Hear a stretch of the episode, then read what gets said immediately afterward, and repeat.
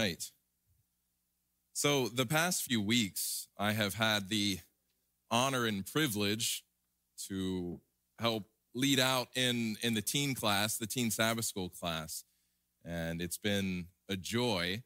But last week specifically, I made the decision to do less talking and more listening.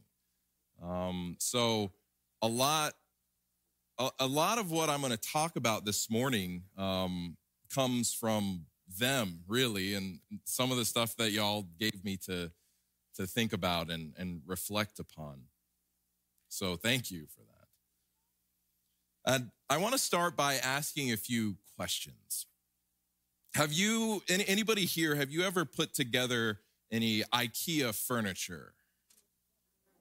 Um, oh, I can hear the grumbles and the oh. Have you ever played with Lego? Maybe put together a puzzle.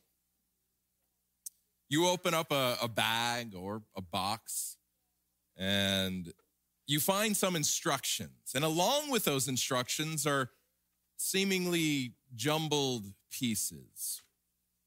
And there seems to be no rhyme or reason or unity until it's all put together. Our scripture reading today came from Acts 2 1. I just want to read that one more time. When the day of Pentecost had fully come, they were all with one accord in one place. In the book of Acts, we see that the Holy Spirit never planned for the Christian movement to be one fueled by uniformity. For the Bible says that the disciples met in one place and were in one accord. But what does that mean exactly? What does that mean exactly? The original Greek language did not say that they met in one place and were in uniformity. The Greek word that is translated as one accord, it simply means harmony. Harmony. It's the Greek word homothymadon, and it's used 12 times in the New Testament, 11 times in the book of Acts, and then one time in the book of Romans. And for all of you music aficionados out there, it's probably clear to you that harmony requires variation. Harmony requires variation. It requires differences. And yet, as each of these notes sound their unique tone, all at the same time, you have this melodious sound that rises up from different instruments. And we call it harmony. We call it beautiful. Now, continuing with this discussion of unity, Let's look at a few more verses. Ephesians 4 2 through 3. It says, with all lowliness and gentleness, with long suffering, bearing with one another in love, endeavoring to keep the unity of the Spirit in the bond of peace. Love is connected with unity. 1 Corinthians 1:10 it says, "Now I plead with you, brethren, by the name of our Lord Jesus Christ, that you all speak the same thing and that there be no divisions among you, but that you be perfectly joined together in the same mind and in the same judgment. The same mind. What exactly does this mean? 1 Peter 3 8, finally, all of you be of one mind, having compassion for one another Love as brothers. Be tenderhearted. Be courteous. And once again, the, this connection is made between unity and love. Compassion is at its core. Not just speaking and sharing, but also listening and empathizing. Specifically, though, being of one mind looks like this Philippians 2 2 through 3. Fulfill my joy by being like minded, having the same love, being of one accord, of one mind. Let nothing be done through selfish ambition or conceit, but in lowliness of mind, let each esteem others better than himself. Being of one mind has to do with loving others putting others' needs before our own, viewing others as better than ourselves. Sadly, this type of accord is, is, is rarely seen in church settings, right? When you, you, you talk about churches, you talk about gathering places. And for some of us, it's a major joy. For others, it's a big struggle. There's a lot of baggage, there's a lot of scars. There are always judgments and, and finger pointing about those who maybe have different convictions or believe differently. We see different people and opinions as minds to change or arguments to win. Now, I want you to hold on to this idea, this concept of one mind, and just put it in your pocket. We're going to come back to it in a little bit. But for now, let's focus on the Bible's teaching of unity and diversity. With diversity comes conflict. That's just the reality of the human condition. We can expect that. Conflicting ideologies clash, they create waves in the world. Families are broken, wars are fought, lives are lost, all because of differences of opinions and convictions.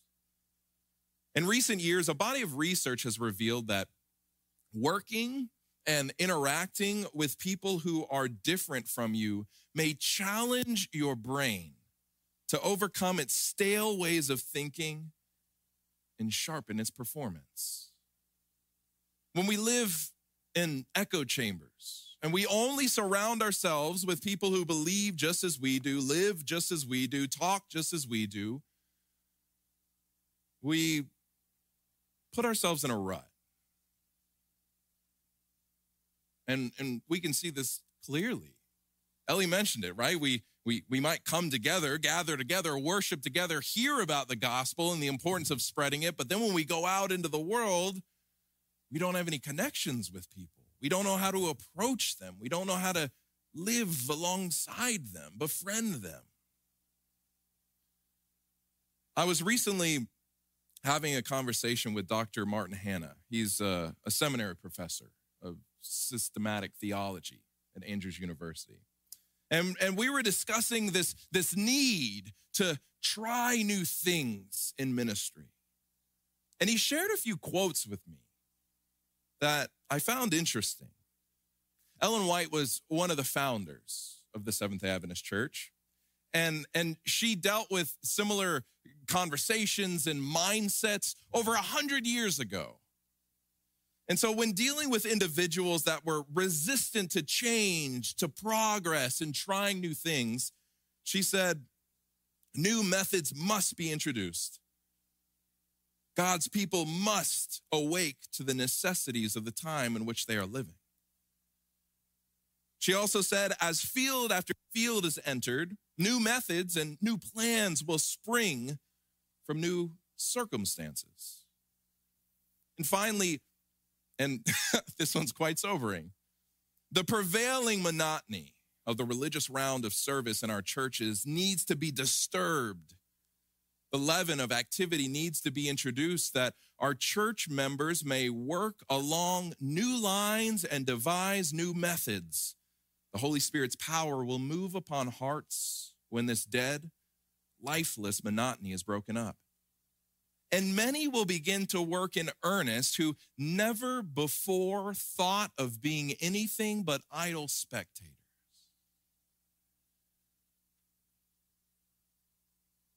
So, whether it's the changing of the times, the changing of circumstances, or just the need to shake up the monotony of the worship experience, she felt it was necessary to try new methods, new plans, new activities. And I know that for, for all of us, change is hard, right? It's uncomfortable, it's not easy but this is the way it's always been done simply isn't a viable excuse.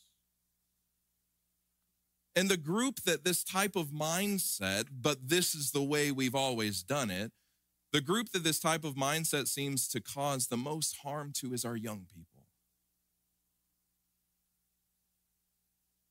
I've personally seen it more times than I can count.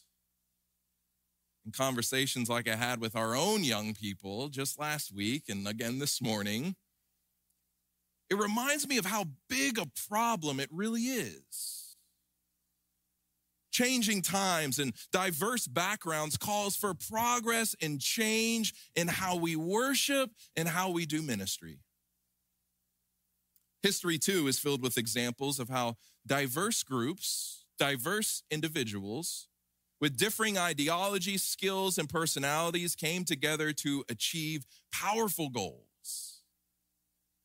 The leaders of the team that first conquered Mount Everest Edmund Hillary and Tenzing Norgay, they're, they're well known, but their entire team had an important role to play.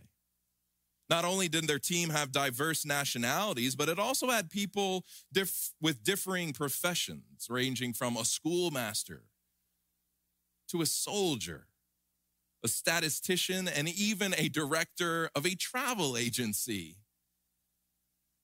The Wright brothers credited with inventing, building, and flying the first airplane, had very different personalities. Wilbur Wright, he was, he was the quiet, contemplative one, while Orville Wright was impulsive, known to be mischievous in school. Over a period of about 1,500 years, the Bible was written on three different continents in three different languages by 40 people with diverse ages, genders, careers, cultures, beliefs, and gifts.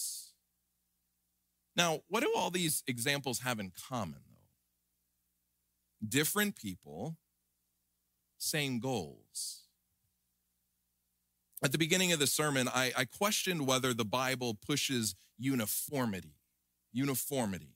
There's a danger in, in making it so that these separate ideas of uniformity and unity are the same thing. Uniformity offers a pseudo unity. After all, it is possible to build something, yes, even a ministry, on uniformity and call it unity, when in reality it's not unity at all. A church with uniformity gathers people from the same socioeconomic strata the same cultural background, the same ethnicity, and have the same social aspirations. If the uniformity is based on something other than Christ, folks attend each week with people just like them, but they miss the joy of true Christian unity. Unity and diversity comes from seeking an opinion different than mine Unity and diversity comes from celebrating the differences that make each of us who we are. Do you know how bored and sickened I would be if I looked out and all of y'all just looked just like me? I mean, there, there's a, if, if you look around this sanctuary, there is some true beauty here. And I think it's a, a glimpse of what heaven's gonna look like. Most of all, unity and diversity comes from taking our differences and uniting them toward a powerful common goal, one that can create a positive ripple effect in the world. 1 Corinthians 12, 4 through 6. Paul says, There are diversities of gifts, but the same Spirit. There are differences of ministries, but the same Lord and there are diversities of activities, but it is the same God who works all in all. In the same chapter, Paul continues a few verses later if the foot should say, Because I am not a hand, I am not of the body, is it therefore not of the body? And if the ears should say, Because I am not an eye, I am not of the body, is it therefore not of the body? And then verses 17 and 18. If the whole body were an eye, where would be the hearing? If the whole were hearing, where would be the smelling? But now God has set the members, each one of them, in the body just as he pleased. If God works through our diversity and has even made us this way, why do we try so hard to force each other to change? Take worship, for example. Some people dance and shout. Some raise their hands during praise and worship time. Some say amen. Others clap. Others are content to just sit quietly. But all of our hearts are set, hopefully, hopefully, all of our hearts are set on worship. We simply show it and experience it in different ways. And so when, when I think about unity, when I think about the church that I love, I get frustrated when I, I see certain uh, entire ministries built upon attacking the way that other people worship, different styles of music, regardless of the spiritual and praiseworthy lyrics, as being unholy or irrelevant, irreverent. And over and over, when I talk to young people, this is one of their greatest struggles, their greatest issues. They share a special music in church, and the next thing they know, they get a, a, a video sermon in their email from YouTube. Talking about how that music doesn't belong here. And again, the group that this type of judgmental attitude and negativity affects the most are our young people. And when I see it, it, it fills me with a righteous anger and indignation. There are many ways to praise God, many, many ways to praise God. And it isn't our job or our place to condemn the convictions of other people when it comes to how they worship God. That's not a war I want to fight. I've seen churches. I know pastor friends who have had their churches torn apart because of music. Really? Torn apart because of music. We're all different, yes. We all have different likes. But God made us this way. He made us different. Some people see God in nature, some through experiences other people, or maybe they feel it through music. Some feel closest to God while reading the Bible or listening to a sermon. I don't think one way is more right than the other. The best way is whichever way speaks to your heart the most. Which way is going to lead you to seek out God the most, spend the most time with Him, getting to know Him?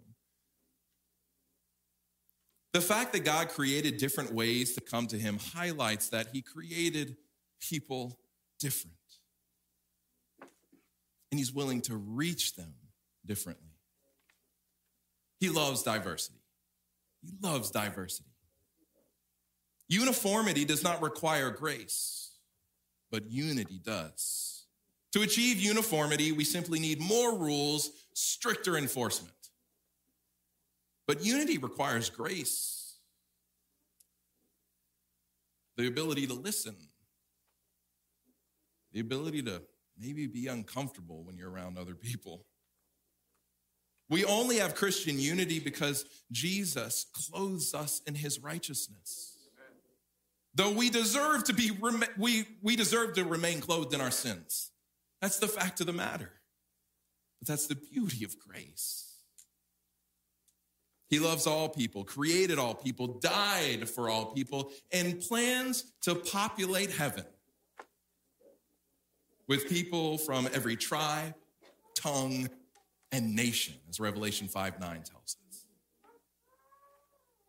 In fact, our unity is most pronounced when we are unified with people who are not like us. Because the source of our unity, Christ, is put on display. Do you remember that concept I told you to put in your pocket? One mind, being of one mind. Here we can uncover its true meaning. Philippians 2 5 through 7. Let this mind be in you, which was also in Christ Jesus, who being in the form of God did not consider it robbery to be equal with God, but made himself of no reputation taking the form of a bondservant and coming in the likeness of men. What is this one mind? This one mind that we are supposed to have. It is the mind of Christ. The mind of Christ. What does the mind of Christ look like? It looks like laying aside what I feel I have a right to hold on to. It looks like humility and service ultimately, it looks like voluntary death for the sake of love. When we are humble, we don't necessarily have to agree. When we are humble, we don't necessarily have to hold the same opinion in order to get along. And don't think I'm up here just preaching at you and not preaching to myself. I think this is a struggle we all have from time to time. When we don't insist on holding on to what we feel is rightfully ours, we can get along just fine. We can be of the same mind even when we don't agree. We're not always going to agree. The Bible does not say the world will know us to be Jesus' disciples by our theology, our music preference or our diet. The Bible says in John 13 35, I heard it, Ron, they will know us by our love for one another. Amen. And you know what's hard though? It's hard to love people when you're not agreeing. It's hard to love someone when you're fighting with them. It's hard to love someone when maybe they aren't being loving back. But it's not in our ability to force love. It's not our job to do it. But if we let the Holy Spirit in, the Holy Spirit can work through any circumstance, any hurt, any scar, and help us to show love, to soften hearts, soften minds. If there's one takeaway this morning, just one takeaway that you get from this sermon, let it be this forced uniformity will never bring about spiritual unity. According to the scriptures that we read today, it is not our rules, policies, or even beliefs that unify us. It is our having the mind of Christ and our love for one another. Amen. Now, is there room for rules, policies, and theology within the Christian church? Of course, of course, but not when it comes to talking about unity. For that, we need Christ's mind. Amen. We need Christ's love. A couple of weeks ago, Sarah and I were visiting at the Talley family's new home. And Jeannie and I, having a similar love, we got into a conversation, a discussion about puzzles. Puzzles. You know, when you begin a puzzle, there are just all these pieces all over the place different shapes, sizes, and colors, jumbled pieces. When they're scattered about, it's, it's hard to make out how they fit together. How could they possibly work together? What could they possibly have in common? The thing they all have in common is the picture that they paint. In our local church, we have so many differences different genders, different cultures, different theologies, different personalities, different spiritual gifts. Some of us are noses, some of us are eyes, some of us are toes.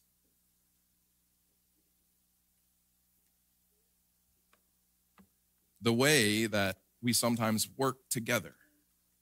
I'd imagine the world looks at us and wonders uh, how do all these jumbled pieces fit together? How do they work together? They look so different. Let us stop allowing our differences to separate us. Let us stop allowing our grudges to hold us back. Let us stop using our personal opinions and beliefs as weapons of warfare against our fellow saints, especially the younger ones. Instead, let us accept the mind of Christ. Let us start loving one another. Let us come together with, with all of our jumbled pieces and create a beautiful picture of Christ for our world. If that is your wish, if that is your desire, will you just stand with me today? All y'all jumbled pieces, stand with me today. I'm already standing.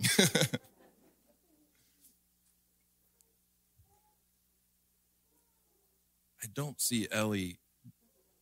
Okay.